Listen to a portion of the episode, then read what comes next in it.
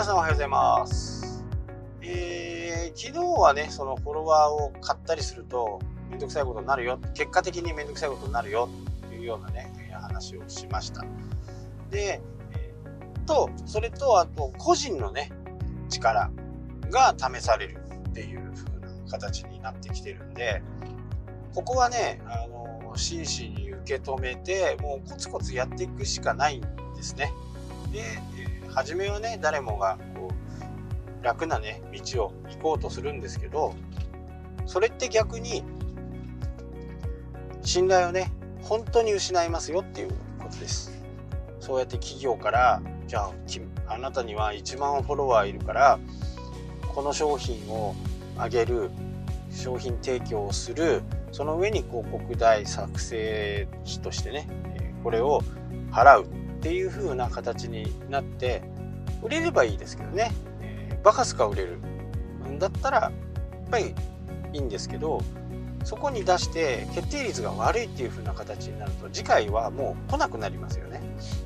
ここがね個人と、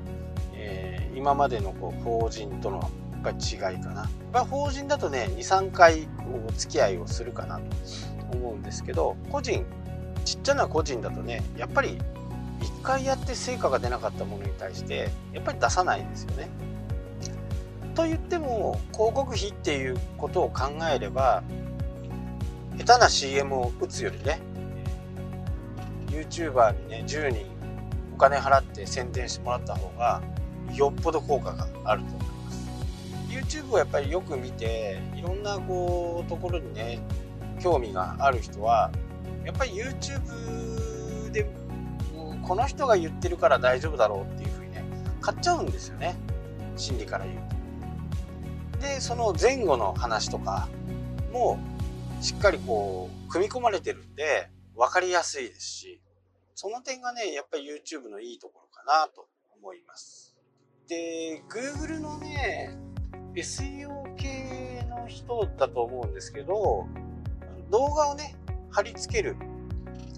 だけのねサイトはダメですよっていうふうにね言ってましたね。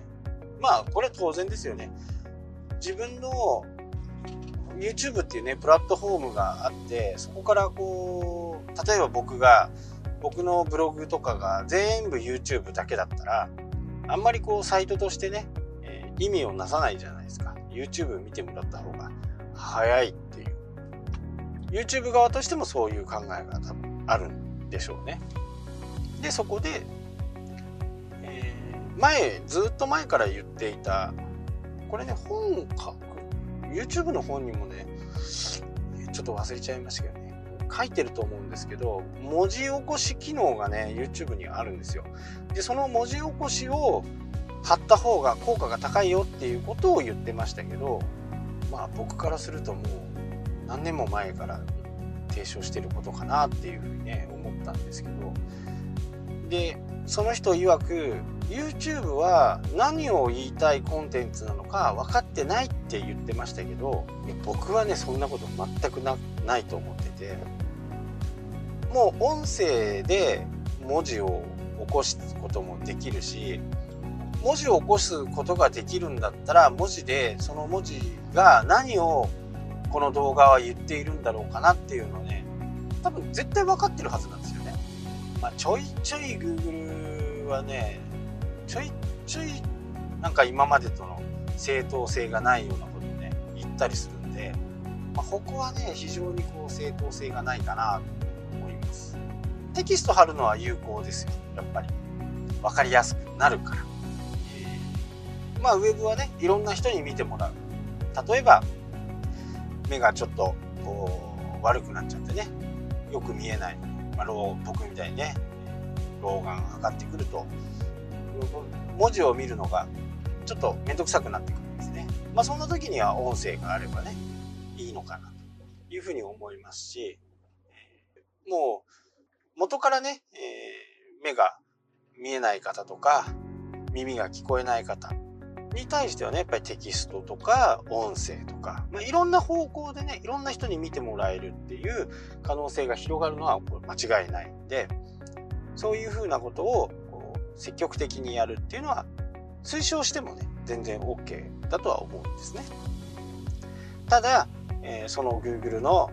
人が言ってる曰くそのサイトに YouTube を貼っても Google はその YouTube が何を言ってるかわからないって言った部分はこれは間違いなく、えー、フェイクだと思います。Google はほとんど分かってると思います。そうじゃないとね、今までの説明してきているところがやっぱりちょっと外れちゃうんですよねその辺はねこうやっぱりそういうこうことをやるとね他の人のコンテンツとかをねバチバチバチバチ貼るちょっとねわけのわからん人がいるわけですよ。あくまでもオリジナルコンテンツで自分のサイトに貼る分にはねこれは全然問題ががない。ただ動画しか動画だけしか貼ってないサイトっていうのはやっぱり評価が下がってくるかなと思いますけどね。で個人のね力が本当にこう試される。北海道のね随分前のキャッチフレーズは「試される大地」っていう形だったんですよ、まあ、試される個人にね今ますますシフトしていっているっていうのが、の今の感想ですね。もう企業に勤めてる勤めてないっていうのはもう全くあんま関係なくなっちゃってどれだけフォロワーがいるかでその人の今後の稼げるお金が決まってくるっていうのかな。そんな感じがすごくします。なのでもうコツコツねやっていくしかないんですよ。なんだかんだって言って。ただその中で効率よくやるというふうなことをね、何も自分でやる必要いや自分で絶対やんなきゃダメっていうことはないんですよ。動画を撮って編集は誰かにやってもらう。こんなことを記事書いてねって言ってライターさんに頼む。